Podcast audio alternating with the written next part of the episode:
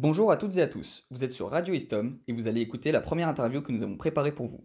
Notre premier invité est Monsieur Andrès, enseignant-chercheur à Istom. Tout au long de cette entrevue, nous allons discuter de son parcours, de sa thèse et en apprendre plus sur ce professeur qui nous accompagne tout au long de notre cursus.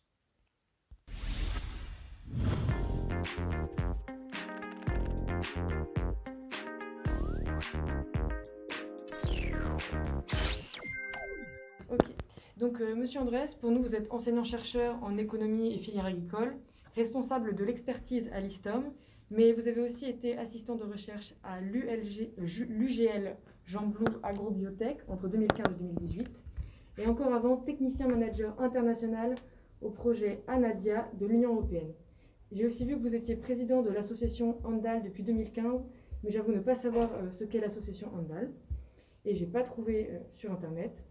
Vous avez commencé vos études en 1999 à l'Institut technique horticole de la communauté française, ce qui fait de vous un technicien en agro-environnement et diplômé d'enseignement secondaire, horticulture et agro-environnement. Ensuite, à la faculté universitaire des sciences agronomiques de Jean Blou, vous faites un Master 2 en agronomie tropicale entre 2003 et 2008, donc agronomie tempérée, agroécologie et cycle de projet. Et vous continuez avec un master complémentaire à l'UGL Jean Blou UCL Mons en développement, société et environnement entre 2008 et 2009. Enfin, vous devenez docteur en, ingénierie biotechnologique et biologique, agronomique et politique, agricole de l'UGL Jean Blou Agrobiotech, encore une fois, à l'Université de Liège en Belgique, où vous avez passé donc 7 ans entre 2010 et 2017. Et aujourd'hui, on va donc parler de votre thèse et de votre parcours qu'on vient de décrire. Bah, je vous remercie, hein. très bonne introduction. On voit un bon travail euh, de fond dans ma présentation. Alors, je vais plutôt le reprendre chronologiquement. Hein. Je mhm. pense que comme ça, ça mettra une situation. Effectivement, donc, euh, j'ai eu la chance de d'abord faire des études très pratiques dans ce centre technique hein, qui était l'ITH. Mhm. Euh, ça, ça m'a permis effectivement bah, d'aller. J'avais 16 heures de aux travaux pratiques dans les champs. Et donc ça m'a permis un petit peu de, concevoir que euh, l'agronomie et l'environnement étaient des thématiques que je privilégiais. Euh, à l'issue de ça, ben, j'ai voulu, euh, il y a un gros gros point dans ma vie qui a changé, c'est que j'ai participé à un projet de reforestation à la Cordillère des Andes quand j'avais 18 ans. Et donc c'est ce qui m'a confirmé effectivement dans le fait de vouloir faire des études en tant qu'ingénieur agronome. Et comme vous l'avez bien dit, euh, et souligné, ben, effectivement, au bout des trois premières années de bachelier, je me suis orienté vers un master en agronomie tropicale, mais avec des dynamiques qui étaient autant tempérées que tropicales. Euh, voilà. À l'issue de ça, euh, j'ai fait un mémoire en pédologie. Donc, j'ai étudié les éléments traces métalliques à Lubumbashi au Congo. Et en fait, avec la kyrielle de laboratoire que j'ai réalisée, euh, et aussi le terrain. Hein. Euh, je me suis rendu compte que l'humain n'était pas encore au centre de ma formation et c'est pour ça que j'ai opté pour ce master en développement environnement société qui était un master euh, sur trois universités qui m'a permis de m'orienter vers les sciences humaines et sociales et ce qui a orienté très fortement ma carrière. À l'issue de ça, en fait, effectivement, j'avais fait mon mémoire au Vietnam de ce, de ce deuxième, de ce master complémentaire en fait. Là, j'ai évalué l'impact d'un projet de microcrédit euh, sur l'élevage et c'est vraiment, ça m'a conforté dans ma vision, euh, avec toujours euh, dans le coin de ma tête ce questionnement est-ce que je fais une thèse ou est-ce que je ne fais pas de thèse? Et la recherche me plaisait quand même fortement. et donc, après ce mémoire, j'ai eu l'opportunité en fait de travailler pendant un an et demi sur un projet qui s'appelait l'Observatoire de la consommation alimentaire des ménages belges. Donc, j'ai caractérisé la consommation alimentaire à l'aide de diverses études et de phases un petit peu de terrain. Et, euh, et puis une opportunité est arrivée, c'est-à-dire qu'on m'a offert euh, la possibilité euh, de travailler sur la sécurité alimentaire et la faim dans, globalement dans le monde, mais c'était plus orienté sur le Niger et la République démocratique du Congo. Avec en fait beaucoup de terrain. Hein. Là, pendant six ans, j'ai fait euh, plus de 20 mois euh, sur le terrain au Niger, dans des conditions bah, qu'on pourrait retracer, hein, parce que le Niger n'est pas un pays facile. J'ai toujours commencé par des pays un peu plus compliqués en termes sécuritaires ou en termes de déploiement sur le terrain, parce que je trouvais que l'enjeu du développement, il était là. Il n'était pas forcément à travailler sur des terrains qui me paraissaient moins faciles, surtout qu'on est, quand on est jeune, je trouve qu'on est plus malléable et on s'adapte plus à des conditions difficiles. Donc à ça, à la suite de ça, bah, effectivement, j'ai défendu ma thèse. Euh, ma thèse, en fait, c'est un outil d'aide à la décision spatio-temporelle. Euh, alors qu'est-ce que ça veut dire hein? Bah, C'est qu'en fait, j'ai analysé d'un point de vue spatio-temporel sur une série longue, donc l'histoire de l'agriculture et, euh, et du développement agricole du Niger pendant 40 ans. Et j'ai essayé de transformer toutes ces informations-là, autant qualitatives que quantitatives, en un outil qui permettait de mieux orienter euh, le développement agricole. Qu'est-ce que ça veut dire? Ben, C'est que bien souvent, les politiques de développement agricole sont orientées euh, sur euh, des zones administratives, donc des provinces, des régions, des communes. Or que moi, ce que je défendais en fait comme postulat dans ma thèse, c'est que la porte d'entrée était plutôt de se baser sur des zones agro-écologiques, ou euh, agro-système, comme on dit en anglais, pour justement dire ben, on a en fait une opportunité de développer dans telle vallée, telle culture, et donc il faut d'abord commencer par cette zone-là, avant après de diffuser effectivement potentiellement les innovations ou euh, les stratégies de développement agricole dans ce pays. entre-temps, effectivement, et c'est un peu une spécificité, c'est-à-dire qu'en fait j'ai financé ma thèse à travers de l'expertise et de la recherche, donc j'ai travaillé sur de multiples projets, hein, ce qui fait que dans votre présentation, vous avez présenté que j'étais euh, project manager pour euh, l'Union européenne et donc effectivement j'ai eu l'opportunité de pouvoir, en plus de travailler sur ma thèse, euh, aller dans des contextes différents, que ce soit en Afrique ou dans ce cas-ci au Laos, et de manager un projet européen. Donc ça, ça m'a donné aussi un petit caractère terrain que j'apprécie particulièrement, que je mets en avant souvent, parce que bon, ben, la théorie, c'est bien, les concepts, c'est bien aussi, et il faut les avoir, mais il faut aussi pouvoir les appliquer à un contexte donné. Et là, c'était vraiment une expérience de huit mois euh, au Laos, dans le fin fond de la brousse, comme on dit dans le jargon, euh, où on était, je pense, trois expats. On ne se voyait pas parce qu'on travaillait beaucoup. Et là, été au plus proche des populations, hein, où j'ai d'abord pris le pli d'aller voir ce que le projet faisait. Et puis seulement après, j'ai essayé de travailler en tant que euh, project manager pour améliorer un petit peu les conditions de vie des ménages, la sécurité alimentaire des ménages et faire du développement agricole à travers notamment l'élevage, mais aussi le maraîchage. Euh, à l'issue de ça, euh, j'ai encore retravaillé sur d'autres projets qui étaient plus orientés sur la politique agricole, notamment la politique agricole commune de l'Union européenne, en développant des outils de soutien.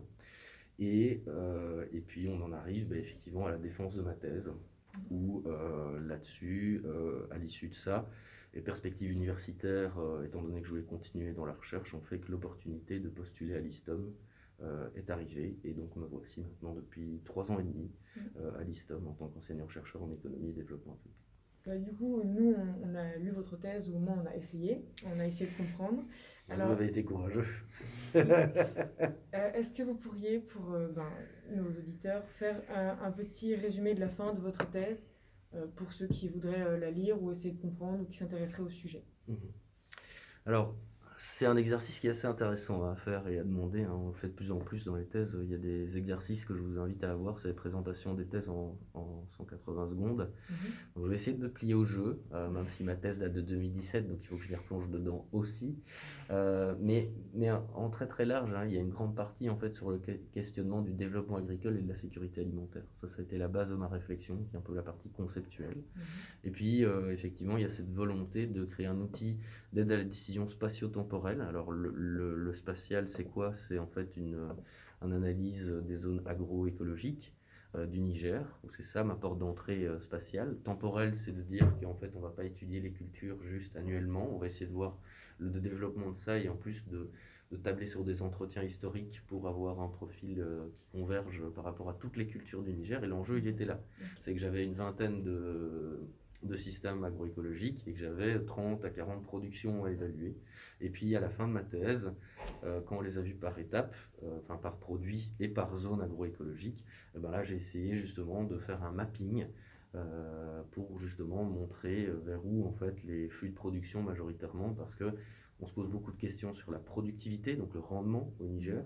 travaillons d'abord au développement des zones qui sont plus propices à avoir des rendements euh, et avec cet enjeu aussi de superficie et d'acteurs locaux pour après essayer de diffuser éventuellement des nouvelles techniques ou des approfondissements de, ces systèmes-là. Donc ça c'est un très très ça, mais c'était pour articuler euh, aussi l'aide d'urgence, l'aide de développement, tous ces acteurs qui gravitent autour de ça, à l'aide d'un outil qui était assez visuel. Votre thèse, donc euh, on a lu, on a essayé de comprendre, et ce qu'on a retiré comme problématique, ce serait donc par rapport à cet outil, comment structurer le ciblage et l'identification des zones à forte potentialité pour permettre d'articuler l'ensemble des actions d'urgence et de développement menées sur plusieurs échelles d'analyse. Donc comme échelle, vous, disiez, vous dites qu'il y a euh, une échelle macro, une échelle micro, et vous vous concentrez majoritairement sur le Niger.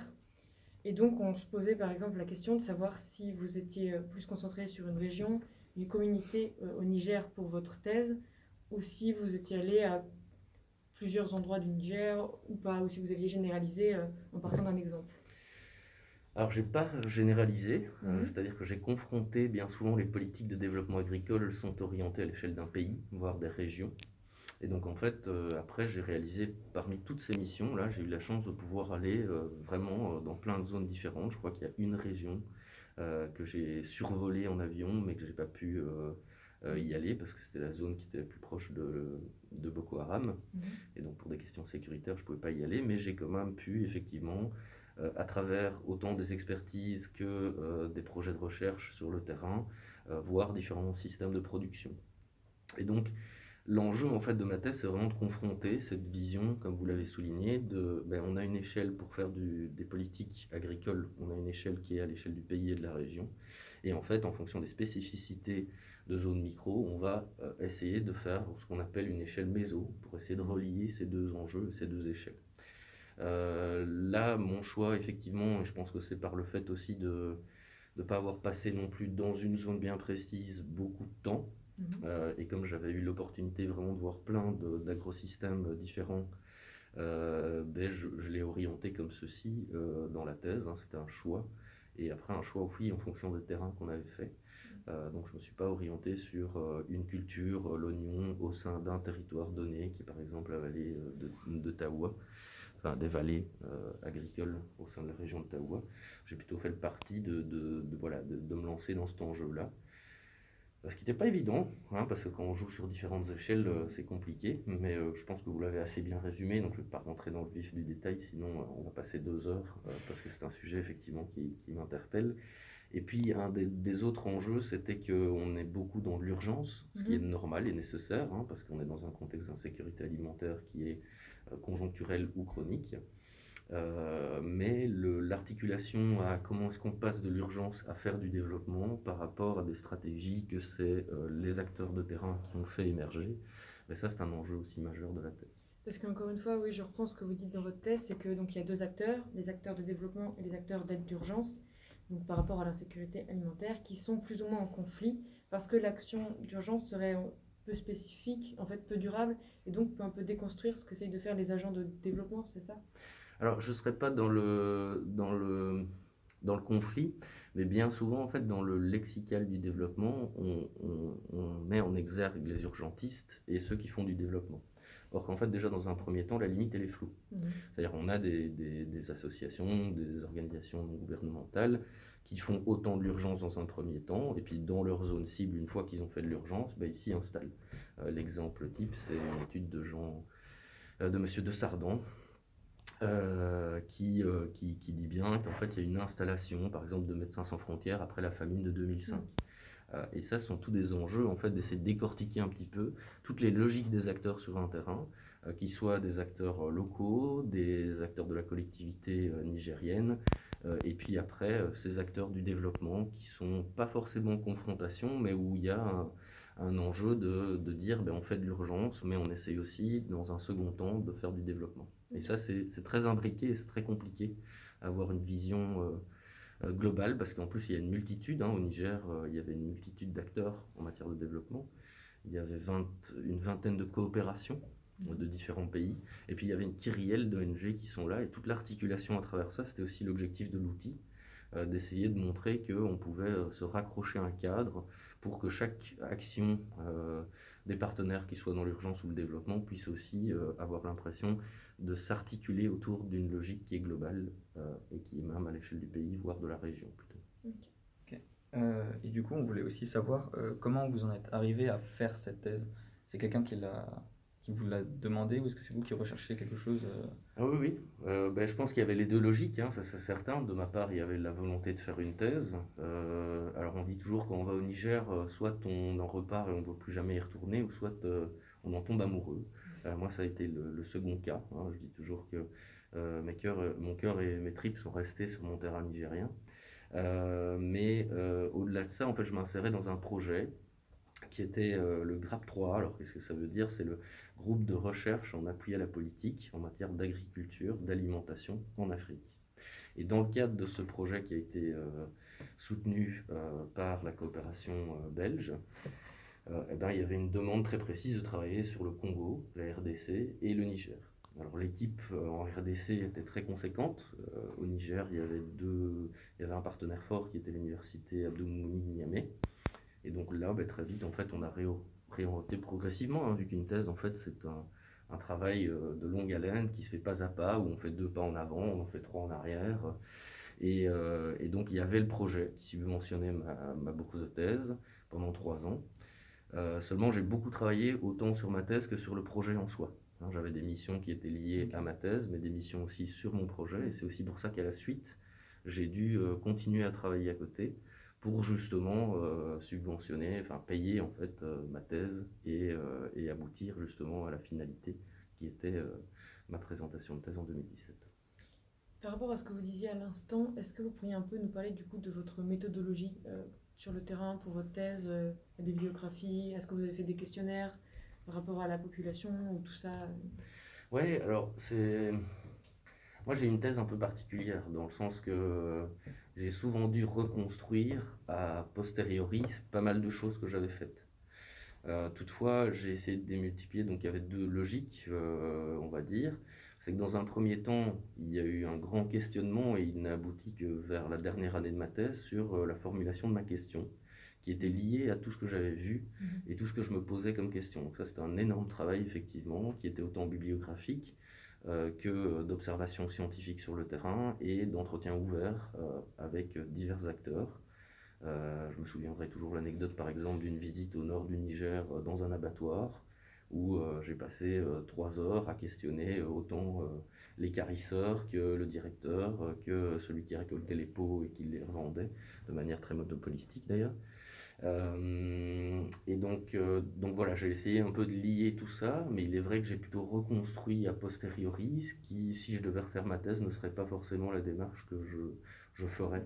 Euh, j'essayerais d'être beaucoup plus, mais l'objectif en fait à la base c'était de faire un travail qui était plus construit à une zone, et à cause des conditions de sécurité, ben, j'ai dû démultiplier pas mal de possibilités et d'opportunités pour quand même pouvoir faire une phase de terrain qui était très importante pour la compréhension du contexte nigérien la population Comment s'est passée euh, la construction de cette thèse en fait?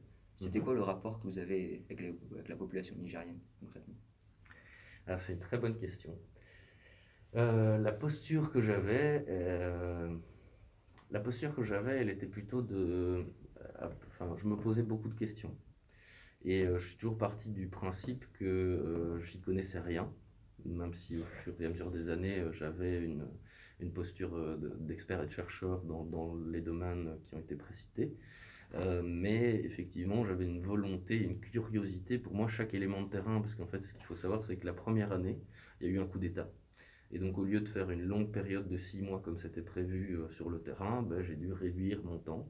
Et ça, ça a beaucoup changé ma, mon modèle de pensée. C'est-à-dire que dès que j'avais l'opportunité de pouvoir aller sur le terrain, je, me mettais corps et âme pour rester au plus proche de la population et comprendre les logiques des populations, euh, que ce soit par l'observation, que ce soit par des entretiens ouverts, euh, pour justement euh, bien comprendre leur stratégie en matière de développement agricole et après essayer de les relier à ce niveau d'échelle plutôt méso ou macro. Donc bah oui, effectivement, il y avait la possibilité d'y aller. Alors il y a eu des difficultés, hein, des phases de terrain où des phases de terrain où il fallait aller avec des militaires. Donc ça, c'est pas évident hein, quand on débarque avec euh, une 4x4 euh, et euh, des gens armés dans le village. Il y a un gros temps et puis il faut bien respecter aussi tout ce qui est coutumier. Donc j'ai pris beaucoup de temps aussi, même si c'était pas essentiel dans mon travail, d'aller me présenter, d'expliquer ce que je faisais. Euh, euh, avec les chefs coutumiers et les anciens du village pour après justement aller vers les personnes que je recherchais ou euh, les observations de terrain que j'allais faire. Alors j'ai combiné aussi avec des outils, hein, qui soient photographie, photographie aérienne, etc. Vu que quand on passe d'une échelle macro à micro, bah, il faut aussi avoir cette vision-là. Heureusement, on a plus, plus d'outils cartographiques qui nous permettent de bien comprendre des logiques qui ont été vues à l'échelle d'un village là-dessus, mais en les remettant bien en comparaison avec ces logiques d'acteurs, vu qu'on ne peut pas extrapoler. Hein, on n'est pas dans une logique, dans la démarche de ma thèse, j'étais pas non plus dans une logique d'échantillonnage aléatoire, par exemple, où il fallait absolument que j'ai autant d'agriculteurs pour observer. C'était plutôt d'essayer de bien comprendre, justement, pour me répéter, mais les stratégies des acteurs en matière de développement agricole et de sécurité alimentaire. Et du coup, vous disiez que la première année, il y a eu un coup d'État. Et est-ce que du coup, pendant ces euh, trois ans de thèse, vous avez vu un changement, un ou plusieurs changements euh, au Niger? Est-ce que ça, a un peu, euh, ça vous a un peu ralenti peut-être dans la construction de votre thèse? Alors ralentir, oui, ça c'est sûr. Les changements, je ne sais pas si vraiment en tant que chercheur, je vais garder mon objectivité, je ne vais pas mmh. forcément l'évoquer. Mais bien entendu, ça, ça engendre d'énormes difficultés. Il y a eu des enlèvements aussi, euh, donc en termes de, en termes de déployabilité sur le terrain, mais il faut savoir que j'avais une assise qui était locale. C'est-à-dire que moi, mon bureau, il était euh, à l'université Abdoumouni, et donc je me basais sur des collègues qui avaient une connaissance très fine du terrain. Et ça, ça m'a permis effectivement de beaucoup plus me déployer que des ONG qui avaient euh, des normes de sécurité où ils ne pouvaient pas sortir de la ville de Niamey pendant certaines périodes, ainsi de suite. Euh, après, effectivement, j'ai joué hein, sur, euh, sur ça. Je suis souvent parti dans des zones qui étaient dites rouges.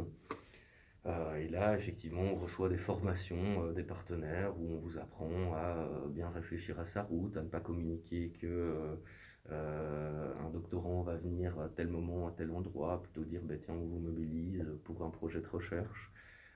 j'ai même eu des anecdotes où j'ai dû changer de chambre d'hôtel euh, tous les soirs. Euh, voilà, ce sont des stratégies à avoir euh, quand on travaille dans ce genre de contexte, mais qui a été très formateur parce que, au final, que ce soit un coup d'État alors les coups d'État au Niger, ils sont pas non plus dramatiques. Hein, a, généralement, ça se passe de manière assez rapide et, pacifique.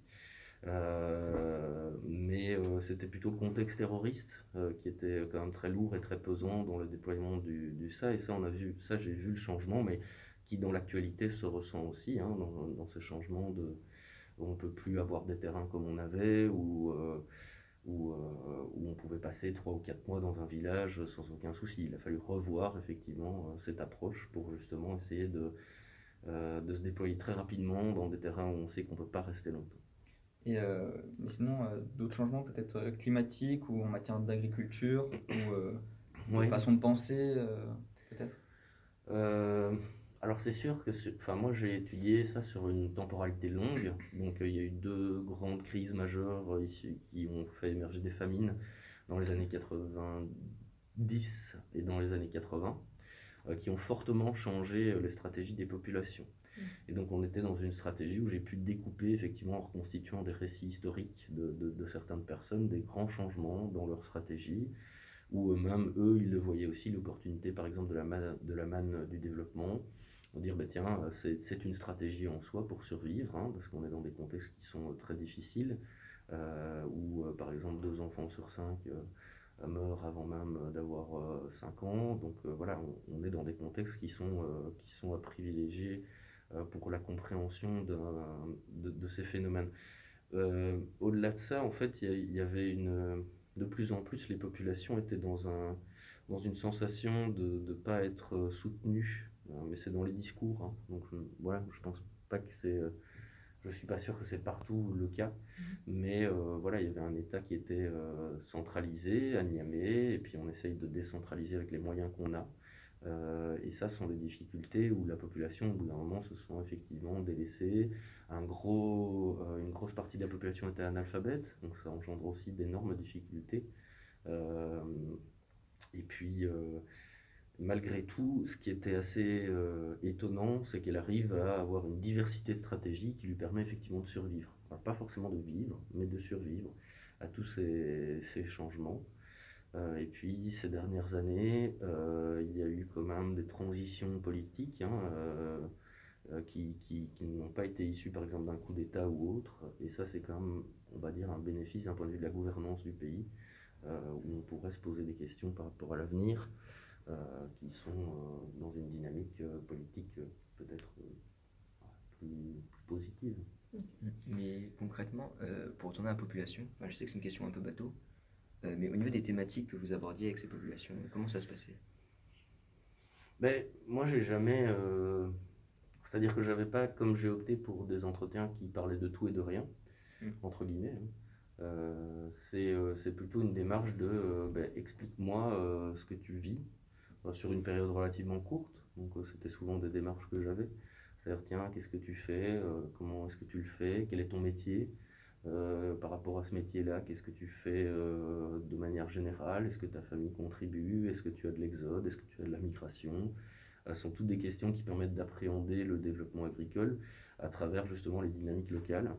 Euh, voilà, donc c'était plus une discussion ouverte. Euh, moi, j'ai des souvenirs d'être sur des nattes pendant de nombreux temps, euh, avec soit un individu ou soit 8 à 10 individus, et on discutait un petit peu de comment ça se passait, quelles étaient leurs difficultés, avec toujours cette vision historique et cette vision spatiale. Donc on essayait de rester à l'échelle d'un terroir, d'un village, de plusieurs villages, euh, d'une commune. De... Ça dépendait des acteurs que j'avais en face de moi, parce que j'ai démultiplié en fait le nombre d'acteurs. Donc j'ai pas travaillé que avec la population, j'ai aussi voulu voir les acteurs du développement, j'ai aussi voulu voir les collectivités locales. Et donc là, les questions n'étaient pas forcément les mêmes, mais c'était toujours dans une logique de compréhension en fait euh, de ce que les acteurs vivent sur le terrain. Donc, de ce, que, de ce que je comprends, au début, vous n'aviez pas forcément une idée fixe et précise de votre thèse, vous essayez de prendre la globalité. Donc, au fur et à mesure, vous avez construit votre problématique, puisque vous dites que vous l'avez trouvée euh, plutôt sur la fin de votre thèse. J'ai finalisé. ouais. Voilà. Et donc, est-ce que vous pouvez dire que votre, votre, votre approche, et peut-être même à un moment, vous avez totalement changé d'idée sur ce que vous vouliez faire dans votre thèse? Ah oui, tout à fait. Oui, oui. Euh, moi, j'ai fait, euh, je crois, euh, d'un point de vue brouillon, j'ai dû faire quatre ou cinq euh, versions de thèse différentes hein, avant d'aboutir à la bonne. Mais c'est pas grave, c'est un travail intellectuel, c'était ce que je recherchais aussi. Euh, mais effectivement, toutes ces missions et toutes ces opportunités de mission sur le terrain m'ont toujours fait rebouger un petit peu. Et donc j'avais au départ cette vision où je voulais travailler sur le ciblage des populations, donc la vulnérabilité alimentaire avec l'insécurité alimentaire et tout ça.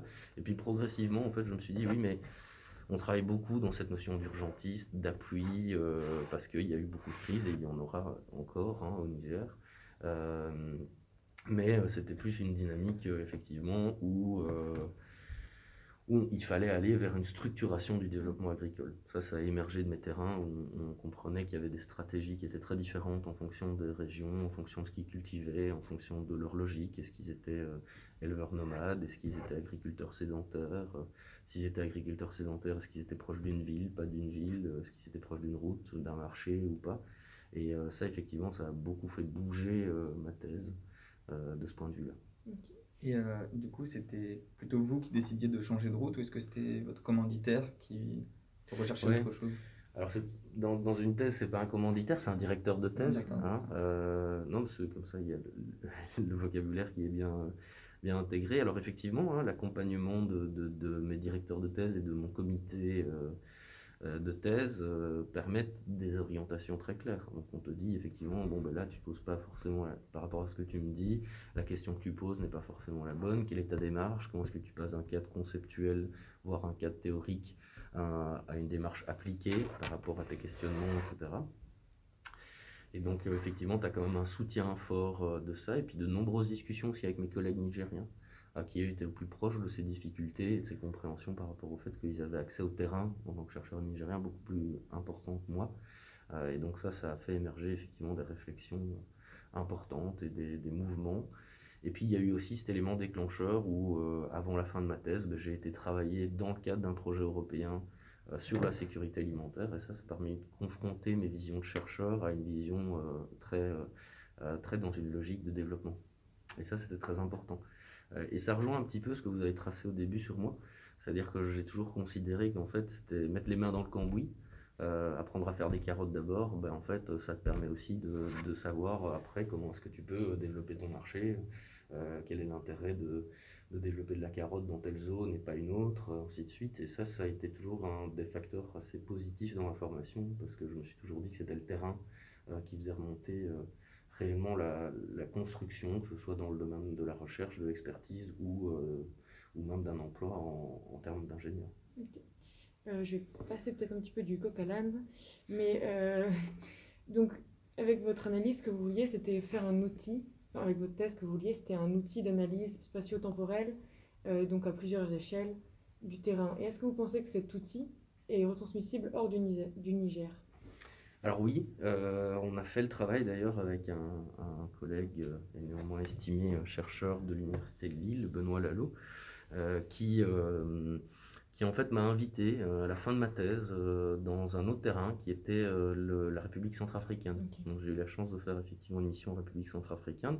Et la question de cette mission, c'était de voir la transposabilité de ce modèle. Alors ça demande de s'entourer de beaucoup d'experts, parce que mhm. moi j'avais jamais fait de terrain non plus en République centrafricaine. Et donc la connaissance d'experts, de, chercheurs, de, voilà, et, de, et de toute cette connaissance-là, permet effectivement d'adapter potentiellement, enfin d'avoir une réplicabilité éventuelle euh, de cette approche. Euh, et c'était un peu la volonté, euh, à l'issue de ma thèse, de continuer dans un post-doctorat, si jamais je n'avais pas eu le poste ici, pour justement voir s'il y avait une possibilité de répliquer cet outil là-dessus. Mais ça demande un travail très fouillé. Hein. Je me souviens que j'ai passé aussi dans les archives du ministère de l'Agriculture, euh, des moments où euh, bah, je notais euh, toutes les données, je les questionnais, j'essayais de chercher à savoir comment elles avaient été produites, si elles avaient une validité ou pas par rapport à ce que je me posais comme question. Bah, on voit de. On, passe un peu du coq à l'âne. Et dans votre parcours, on voit qu'il y a une orientation beaucoup plus économique qui, qui, progresse au fur et à mesure de votre parcours. Et du coup, cette orientation, pour vous, elle est due à quoi? C'était c'était juste euh, c'était un choix vraiment de c'est vraiment une volonté de votre part de s'orienter euh, de mhm. manière plus économique votre parcours ou c'était c'est quelque chose qui s'est plus fait au travers de vos expériences etc qui vous ont orienté euh. on voit que vous avez une analyse fine de mon parcours, je suis assez étonné. Donc déjà pour ça, je vous félicite. ben oui, oui, non, je, je, je, me pose encore la question, je vous avoue. Euh, je pense que tous les sujets, moi j'ai une curiosité en fait assez forte pour beaucoup de sujets. Je suis plutôt, euh, quand je devais me définir à l'issue de, mes études d'ingénieur, j'avais toujours tendance à dire que j'étais un ingénieur qui était généraliste euh, dans pas mal de disciplines, mais que si on me demandait de me spécialiser, ben, je l'aurais fait. Euh, et, voilà, il y a eu, bah, comme dans toute vie, hein, il, y a des, il y a des temps, euh, on ne sait pas pourquoi ça arrive. Euh, voilà, j'ai eu la chance de pouvoir dire, bah, tiens, je vais encore continuer sur un master pour avoir un petit côté. Par contre, effectivement, c'était l'aspect social. Hein, donc, quand j'ai fait beaucoup d'expérimentation et des choses comme ça, j'avais vraiment envie de comprendre comment est-ce qu'on passe de, ces modèles expérimentaux à une, recherche-action, en fait. Et là, l'être humain est au cœur de, de cette logique. Et donc, c'est ça qui a fortement orienté ça. Mais j'en arrive encore euh, et toujours à me poser la question de, comment est-ce que j'ai fait pour bouger jusque-là, à maintenant donner des cours d'économie. Mm. Euh, or qu'au final, c'était pas ma formation. Enfin, si, c'était ma formation en tant qu'ingénieur, mais euh, je ne suis pas économiste, je suis devenu agroéconomiste à la base, et puis après, j'ai orienté là-dessus. Je pense que l'enjeu, c'était vraiment ça c'était de voir des populations sur des terrains différents, hein, parce que Bon, je citais déjà plusieurs terrains que j'ai fait, mais je, voilà, j'ai quand même eu un peu à bourlinguer, pas forcément en Amérique du Sud, mais beaucoup en Afrique et en Asie, et un petit peu en Pacifique. Et ça, ça m'a fait émerger justement des logiques où, euh, voilà, je pense que le, côté euh, euh, acteur, société, dans un environnement donné ou un territoire donné, c'est quelque chose qui est le cœur maintenant de ma réflexion en fait. Et par rapport à ce terrain, est-ce que vous avez ressenti tout simplement dans la, dans la manière de le vivre, etc. Des différences entre, par exemple, Afrique et, et Asie. oui, oui, oui, Carrément dans les différents pays. Oui, oui, même au sein des différents pays. Hein. C'est pour ça que la logique de différentes échelles est toujours intéressante. On travaille à quelle échelle? Est-ce qu'on travaille à l'échelle d'un village, d'une communauté, euh, d'une commune, euh, d'une région? Mais effectivement, ce pas les mêmes enjeux, ce pas les mêmes contextes pédoclimatiques euh, aussi. Donc, par exemple, comme j'ai travaillé pas mal au Niger, bah, c'est beaucoup le contexte sahélien qui ressort. Ben, on n'est pas du tout dans les mêmes logiques. Euh, je veux dire, là, on est plutôt dans des savanes. Euh, que euh, quand j'ai travaillé au Laos, ben, c'était des forêts humides, chaudes et humides, donc c'est pas du tout le même contexte. et ça, c'est, voilà, je pense que c'était pas dans une logique de comparaison. Il faut pas avoir une approche de comparaison. Il faut se dire, il y a des logiques d'acteurs qui sont différentes au sein de ces contextes, qui soient climatiques, agronomiques ou même euh, sociétale, hein, vu que ce pas les mêmes types de, de politiques, les, les, mêmes histoires de construction des pays. Euh, et ça, c'est sûr que démultiplier les terrains sont, sont, intéressants pour concevoir en fait des logiques de développement. Mais vis-à-vis, euh, enfin comme on dit communément, la, la vie d'expatrié en fait. Mhm. est-ce que c'était, est-ce que vous avez vraiment ressenti des différences?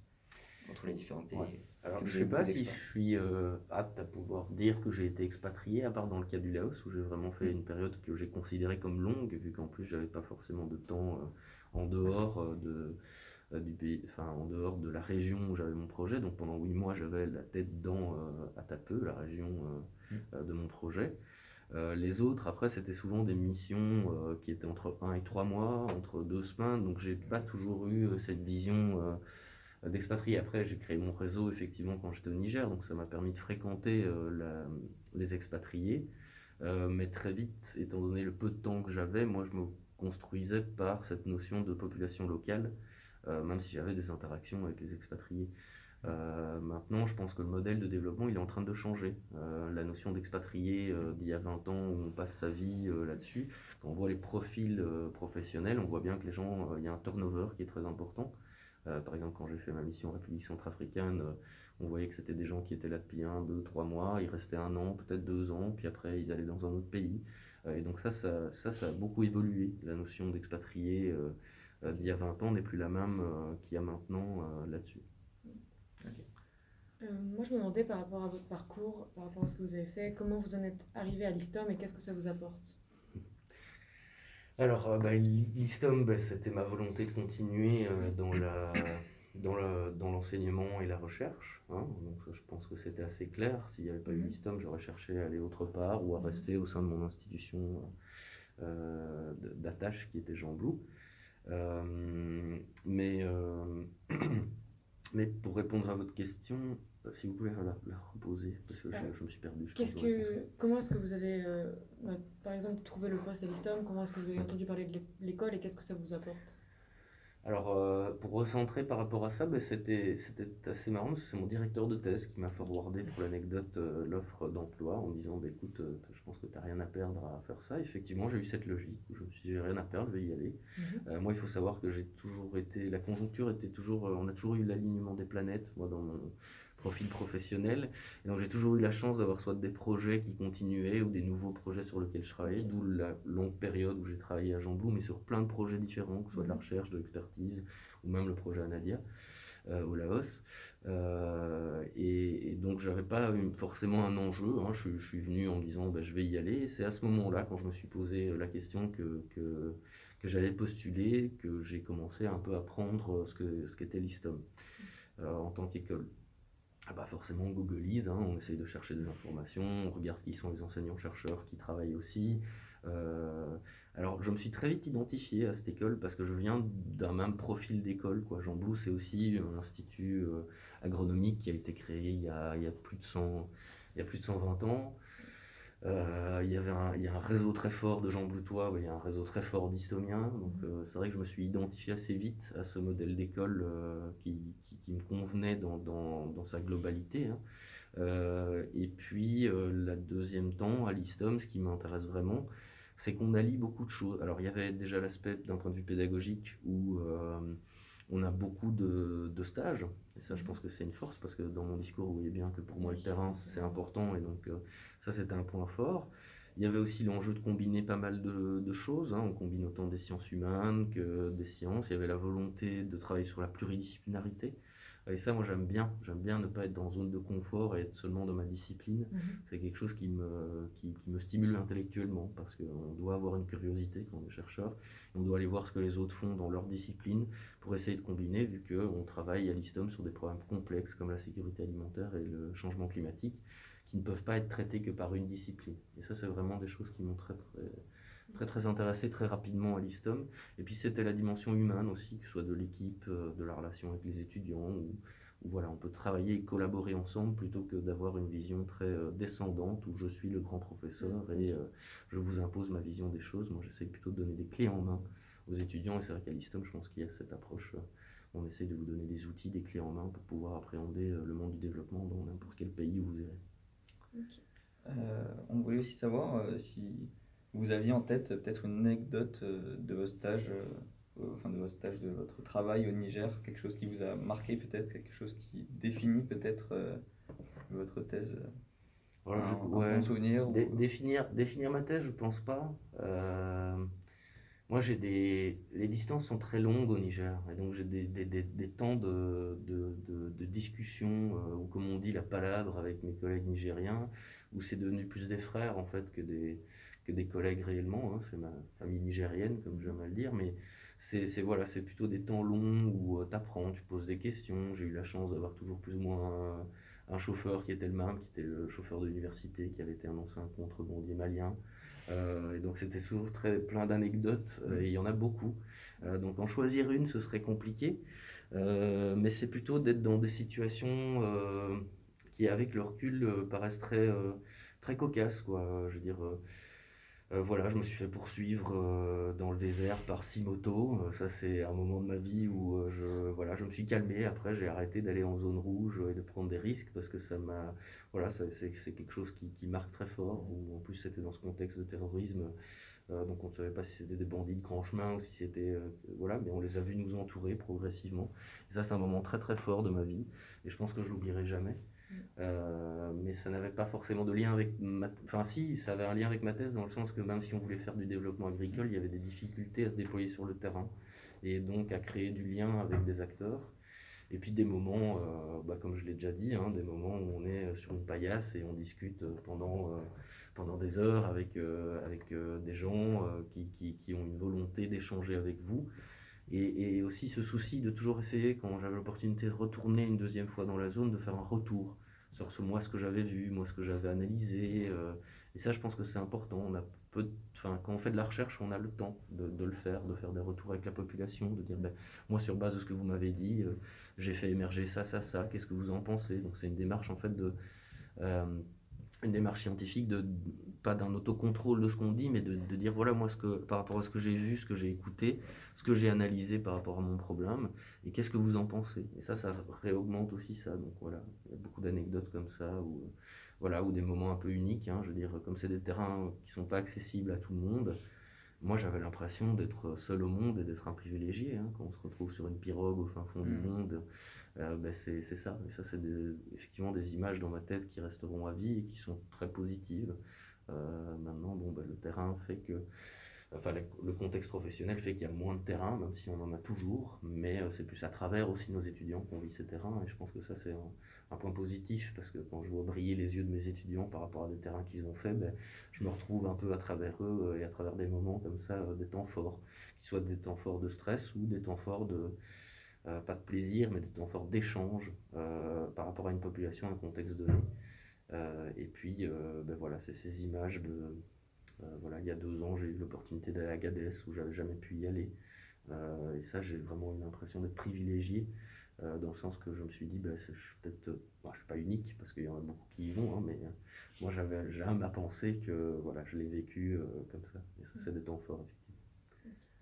Donc ça en revient à la question qu'on vous a posée tout à l'heure, mais maintenant, je ne sais pas si vous êtes retourné au Niger euh, récemment, mais est-ce que vous avez vu que beaucoup de choses ont changé depuis euh, la dernière fois où vous étiez allé, euh, avec le contexte, même bah, avec le Covid aussi, même si c'est pas trop le sujet Oui, oui, non, il y a toujours. Bah, déjà, je maintiens un, réseau hein, mhm. qui est latent. Donc, c'est-à-dire j'ai créé du lien et donc j'ai des échanges, que ce soit téléphonique ou par mail. voilà, alors j'essaye de. J'ai une volonté aussi de ne pas de ne pas me concentrer euh, maintenant dans, dans, la recherche que sur le Niger. Je pense que j'ai une volonté d'essayer de, voir d'autres terrains. Mhm. Euh, maintenant, par rapport au Niger, c'est sûr. Euh, mais je le vivais déjà par mes missions. Pendant six mois, je ne venais pas. Et puis, hop, boum, on voyait. Et là, il y a un gros bond. il y a des grands changements. Effectivement, il y a des investissements majeurs. On a découvert du pétrole au Niger. Donc, il y a des logiques qui sont différentes.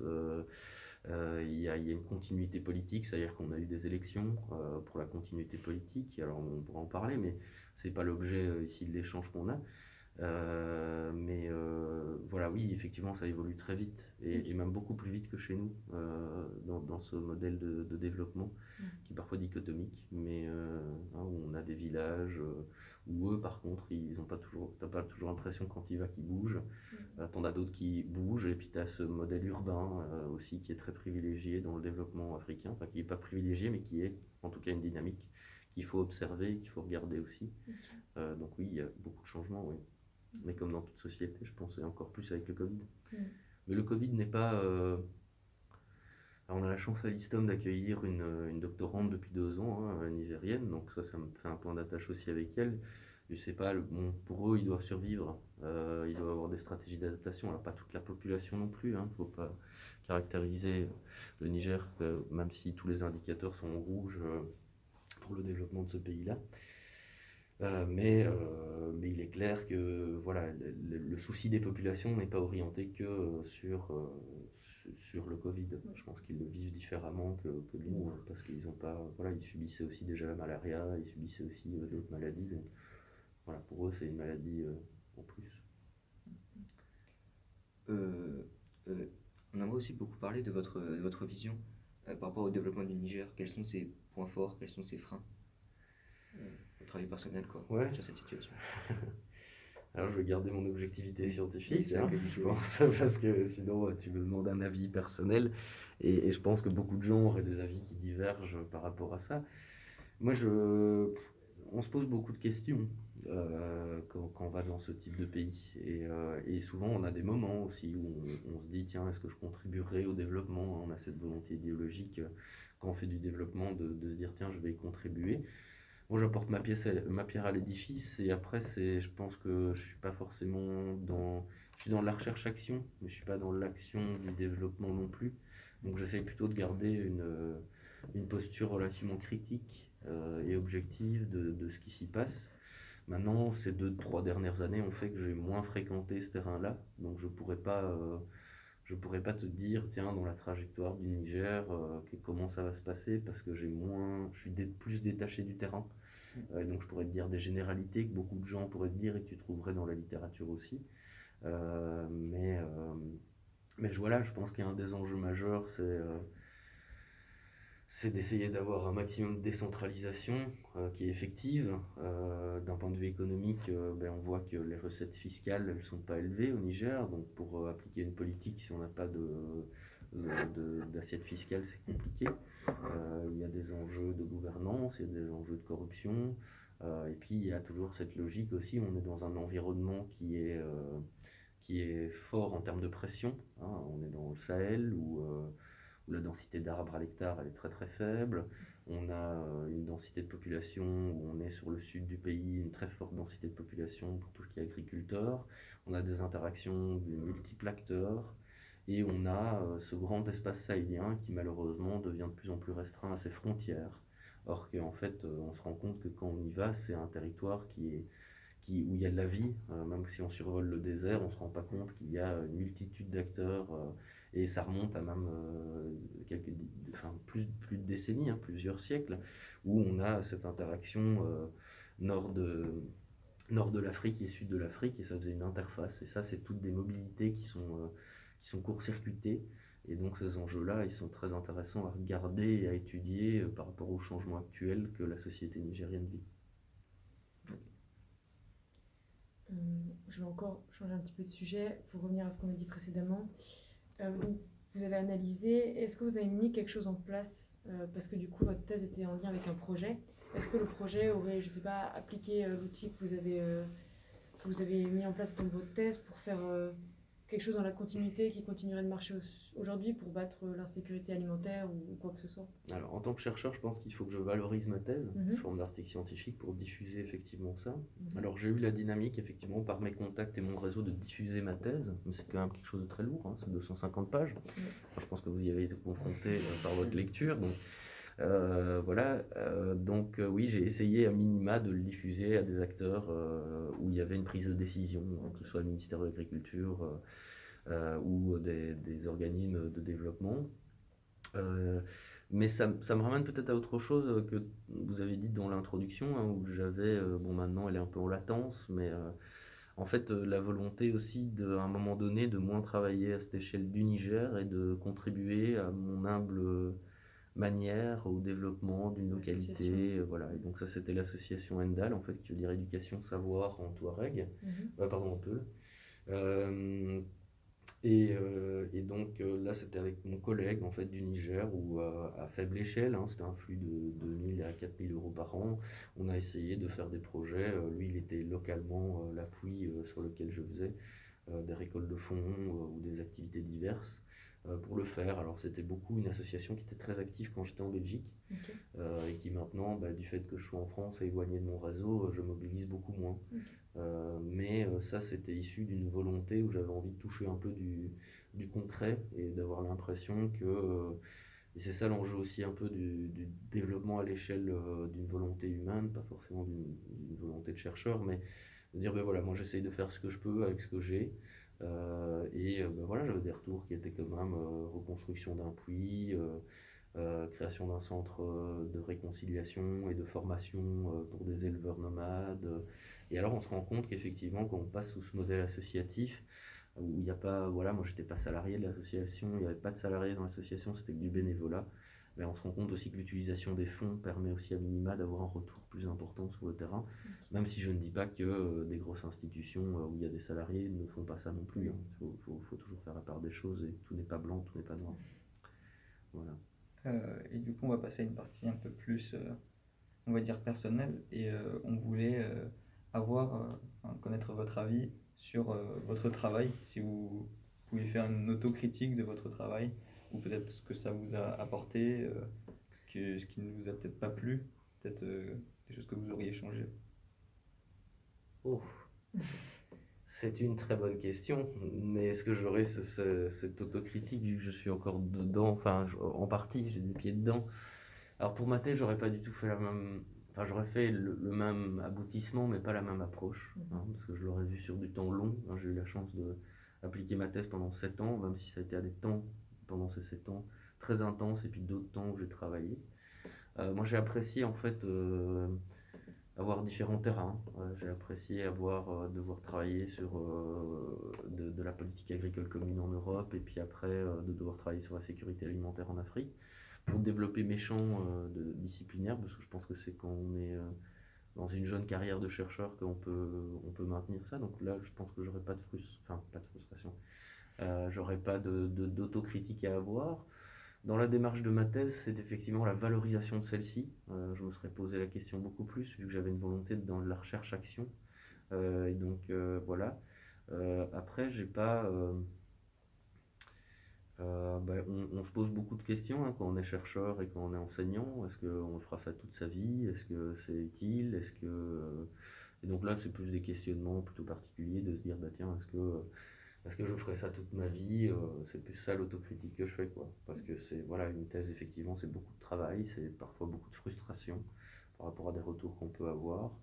Euh, et, donc euh, voilà, je, l'ai choisi, c'était un choix que je ne regrette pas, mais en autocritique, je me dis, bah, tiens, si je devais refaire la même chose, en connaissance de cause, est-ce que réellement je le ferais? Voilà, mais je n'ai pas de réponse, enfin je pense que la réponse est oui, hein, je le ferais, parce que là, je ne serais pas ici s'il n'y avait pas eu ça.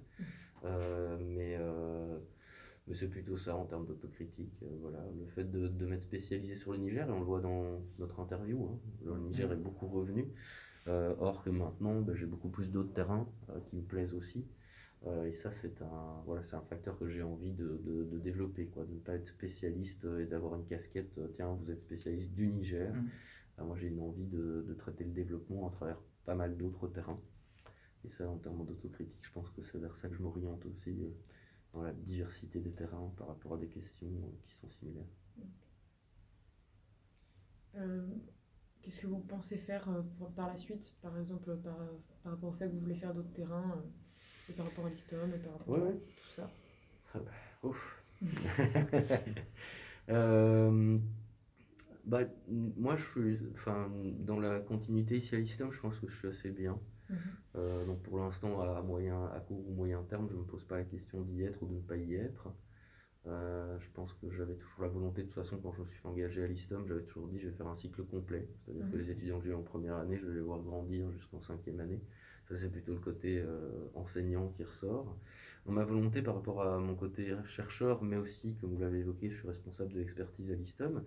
c'est de, de, combiner hein, ce, ce, triptyque, en fait, de se rendre compte que l'aspect pédagogique, il est lié à la recherche, il est lié à l'expertise et à ce que l'on peut apporter.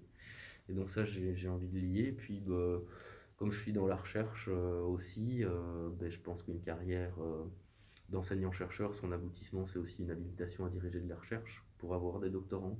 Mhm. pour, pour, contribuer à développer des projets qui sont plus conséquents des, des, petits projets de recherche, même s'ils sont très intéressants, de 2-3 ans.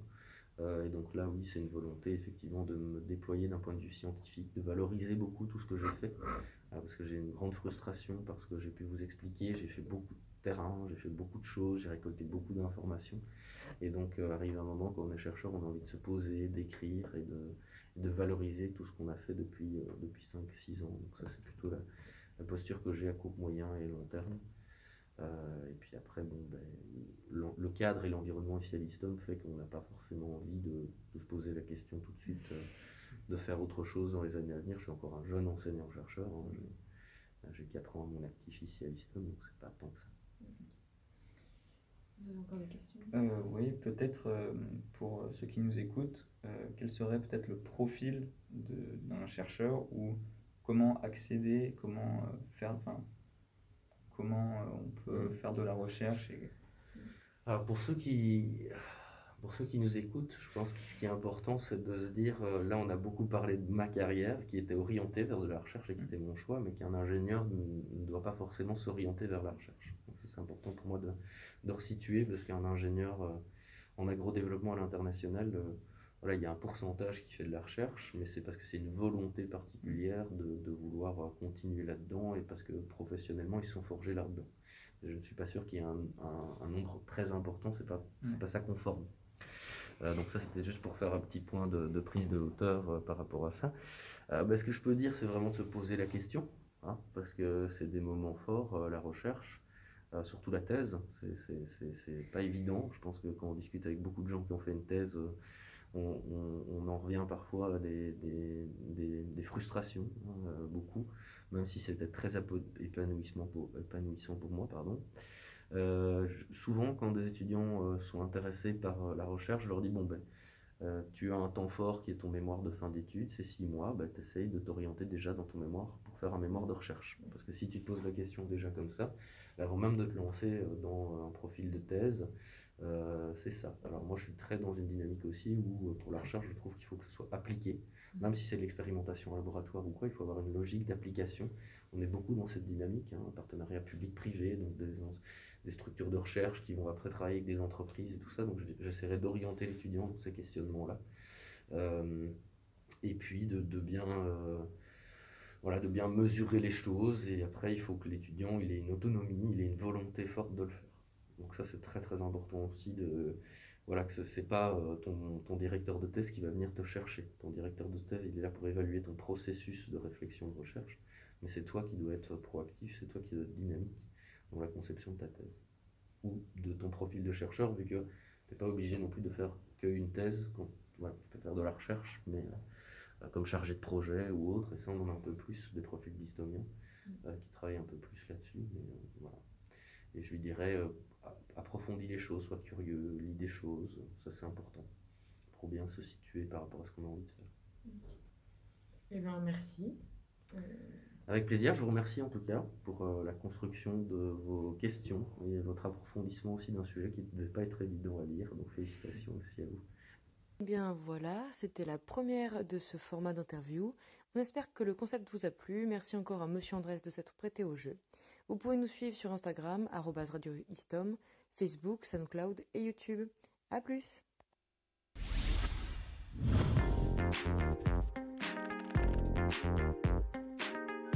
Thank you.